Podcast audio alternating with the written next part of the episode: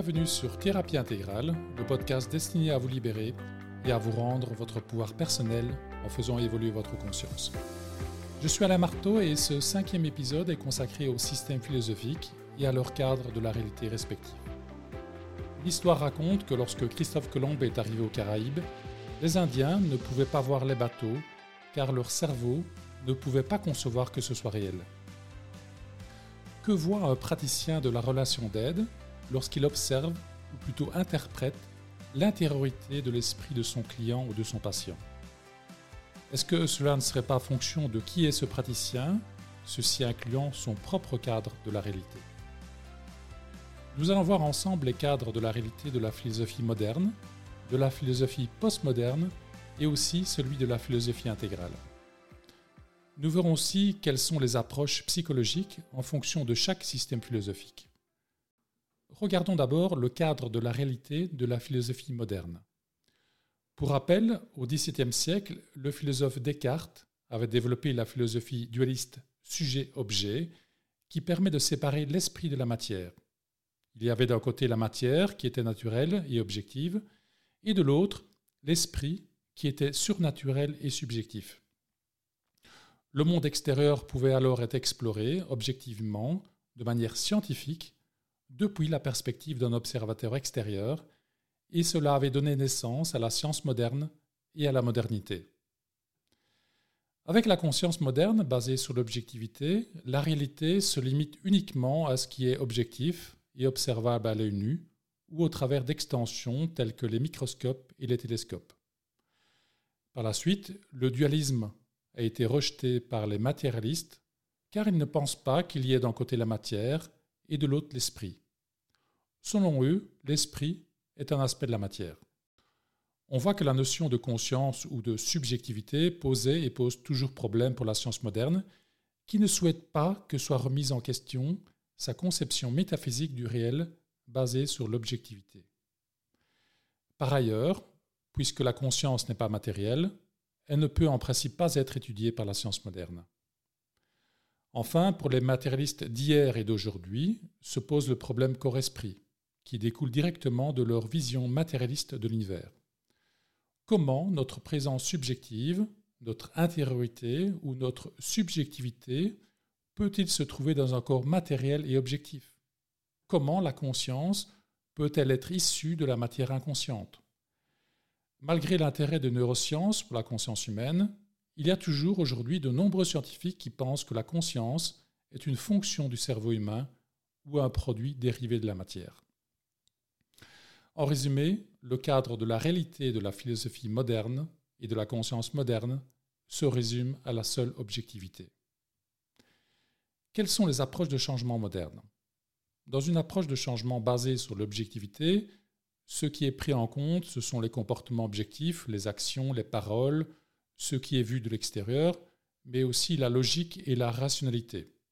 En neurosciences, on observe certaines zones du cerveau qui sont activées durant certaines activités. Par exemple, la psychiatrie repose essentiellement sur cette vision du monde. Regardons maintenant le cadre de la réalité de la philosophie postmoderne. La philosophie postmoderne est orientée relativisme et subjectivité. Elle a été initiée par des philosophes tels que Nietzsche. La philosophie postmoderne est en antithèse, c'est-à-dire en opposition vis-à-vis de la rationalité et de l'objectivité de la philosophie moderne.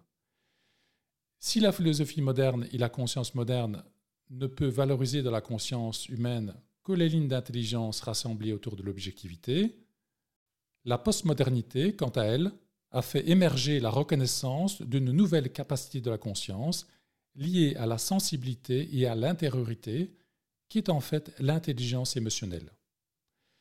La compréhension de la conscience humaine s'est ainsi élargie avec la postmodernité. L'esprit ou la conscience comporte deux structures majeures, la cognition et les émotions. Cependant, pour la philosophie postmoderne, c'est la subjectivité et l'interprétation qui dominent, et non l'objectivité et l'observation scientifique.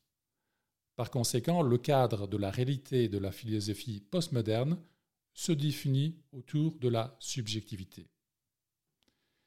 Quelles sont les approches de développement postmoderne? Les méthodes et la compréhension du changement reposent sur l'objectivité, mais surtout sur la subjectivité au travers du corps, des émotions, des ressentis. Le but est de faire le mariage de nos deux cerveaux, à savoir notre cerveau cognitif et de notre cerveau émotionnel. On peut observer que les thérapies brèves et alternatives sont nées avec l'émergence de la postmodernité fin des années 1960. Par exemple, en 1964 est née la kinésiologie, en 1967 est né le premier centre de thérapie brève à Palo Alto aux États-Unis. En 1976, la programmation neurolinguistique PNL est née avec Richard Bandler et John Grinder. En 1987, le MDR par Francine Shapiro. Et en 1995 est né l'EFT, donc la psychologie énergétique avec Gary Craig. Regardons maintenant le cadre de la réalité de la philosophie intégrale. On a vu précédemment que le cadre de la réalité de la philosophie moderne est purement objectif. Ensuite, la philosophie postmoderne est en antithèse vis-à-vis de la modernité et valorise la subjectivité. À ce stade, il y a deux grandes dimensions ou cadres de la réalité qui sont en opposition, objectif et subjectif, et il y a deux grandes structures de la conscience qui sont reconnues, la cognition et les émotions, qui cherchent à se marier tant bien que mal. Quel est le cadre de la réalité de la philosophie intégrale? Le cadre de la réalité de la philosophie intégrale se définit autour de l'objectivité, de la subjectivité et de l'intersubjectivité. Voyons ces éléments l'un après l'autre. L'objectivité d'abord. Notez que la philosophie intégrale ne définit pas l'objectivité de la même manière que Descartes ou que les matérialistes. Pour la philosophie intégrale, la matière représente l'extérieur et la conscience ou la subjectivité représente l'intérieur. Il n'y a pas, comme le pensait Descartes, d'un côté la matière qui est naturelle et de l'autre l'esprit qui est surnaturel. Pour la philosophie intégrale, l'extérieur et l'intérieur sont tous les deux naturels, ce sont juste différentes phases de la même chose. Cette chose ne pouvant pas être réduite à de la matière, comme le pensent les matérialistes. La compréhension de l'objectivité est donc alignée sur la compréhension de la physique quantique. Regardons maintenant la subjectivité. On a vu que la philosophie postmoderne valorisait la subjectivité et que celle-ci était en opposition vis-à-vis de l'objectivité. Pour la philosophie intégrale, il n'y a pas d'opposition entre l'objectivité et la subjectivité, puisque ce sont l'extérieur et l'intérieur, soit différentes phases de la même chose. Mais, de la même manière que la philosophie intégrale a redéfini la notion d'objectivité, elle va le faire également avec la subjectivité en redéfinissant la notion d'intérieur. Je m'explique. Pour la philosophie intégrale, si la matière a une intériorité, il en est de même pour tous les artefacts de la culture humaine tels que nos institutions, les technologies, les langues, les mots, etc. En effet, tout comme la matière, la culture humaine est visible de l'extérieur. Par conséquent, elle a aussi une intériorité. Et l'intériorité de la culture humaine, ce n'est pas la subjectivité ou la conscience individuelle, mais l'intersubjectivité ou la conscience collective. L'intersubjectivité, ce sont les accords de valeurs entre sujets, la signification donnée aux mots, les valeurs portées par les institutions, le sens des textes de loi, les niveaux de la conscience, etc. L'intersubjectivité, ce sont aussi les relations qui existent en partie dans les consciences individuelles, mais qui ne sont pas entièrement dans les consciences individuelles. Les relations intersubjectives peuvent être directes, mais aussi indirectes. Par exemple, en lisant un livre, on peut avoir une relation avec son auteur sans le connaître. Un autre exemple, un enfant adopté peut avoir une relation indirecte avec son parent biologique sans le connaître. L'univers interne où l'intériorité est donc composée de la conscience qui est individuelle, ainsi que de la culture basée sur des relations et des significations communes. L'univers interne est donc composé de la subjectivité et de l'intersubjectivité. En résumé, le cadre de la réalité de la philosophie intégrale est défini par l'objectivité, c'est-à-dire la matière ou l'extérieur, la subjectivité, c'est-à-dire la conscience individuelle ou l'intériorité individuelle, et l'intersubjectivité, soit de la culture ou la conscience collective, c'est-à-dire l'intériorité collective. Voyons maintenant les approches de développement intégral. Une approche de changement réellement intégral reconnaît et valorise les grandes structures mentales de l'esprit, leur orientation spirituelle et leurs domaines évolutifs respectifs.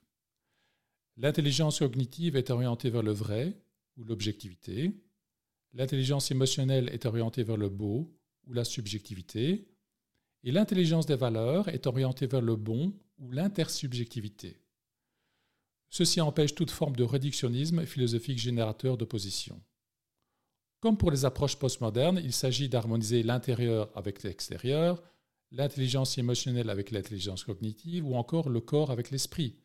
Cependant, il y a moins de résistance à cette harmonisation corps-esprit en comparaison avec les approches modernes et avec les approches postmodernes. Regardons d'abord la comparaison avec une approche moderne. Une approche moderne réduit toute forme d'intériorité, subjective et intersubjective, sur l'objectivité. Il est clair que le déséquilibre extérieur-intérieur est très important. Regardons maintenant la comparaison avec une approche postmoderne. Une approche postmoderne met en opposition philosophique l'intérieur et l'extérieur, puisque la subjectivité est en antithèse vis-à-vis de l'objectivité. Par ailleurs, dès lors qu'elle ne valorise pas l'intelligence des valeurs, elle réduit l'intersubjectivité sur la subjectivité. Au final, le déséquilibre extérieur-intérieur est moins important que pour une approche moderne, puisque l'intérieur est nettement plus valorisé. Cependant, l'origine de la source du déséquilibre extérieur et intérieur n'est pas, comme le pensent les approches modernes, entre l'objectif et le subjectif et au sein du subjectif, mais au sein de l'intersubjectif. En effet, les conflits de valeurs intersubjectives de nos consciences gênent l'intégration de notre conscience, source de perturbations émotionnelles. Ces mêmes conflits de valeurs gênent aussi la complexification de notre conscience, source de perturbations au niveau cognitif. Au final, les conflits de valeurs au niveau intersubjectif rendent compliqué le mariage du cerveau émotionnel, orienté subjectivité, et du cerveau cognitif, orienté objectivité. Ceci fera l'objet d'un prochain épisode. Vous aurez compris que, puisque l'on sait que les consciences individuelles évoluent avec la culture autour de structures de valeurs, il est par conséquent indispensable de comprendre l'intersubjectivité et son évolution pour mieux comprendre l'esprit humain et son évolution. Pour en revenir au domaine évolutif de l'intersubjectivité, pour rappel, c'est le domaine évolutif de ce qui existe entre les sujets, c'est-à-dire entre les consciences individuelles des êtres humains. Mais c'est aussi ce qui existe entre les consciences individuelles des végétaux et des animaux.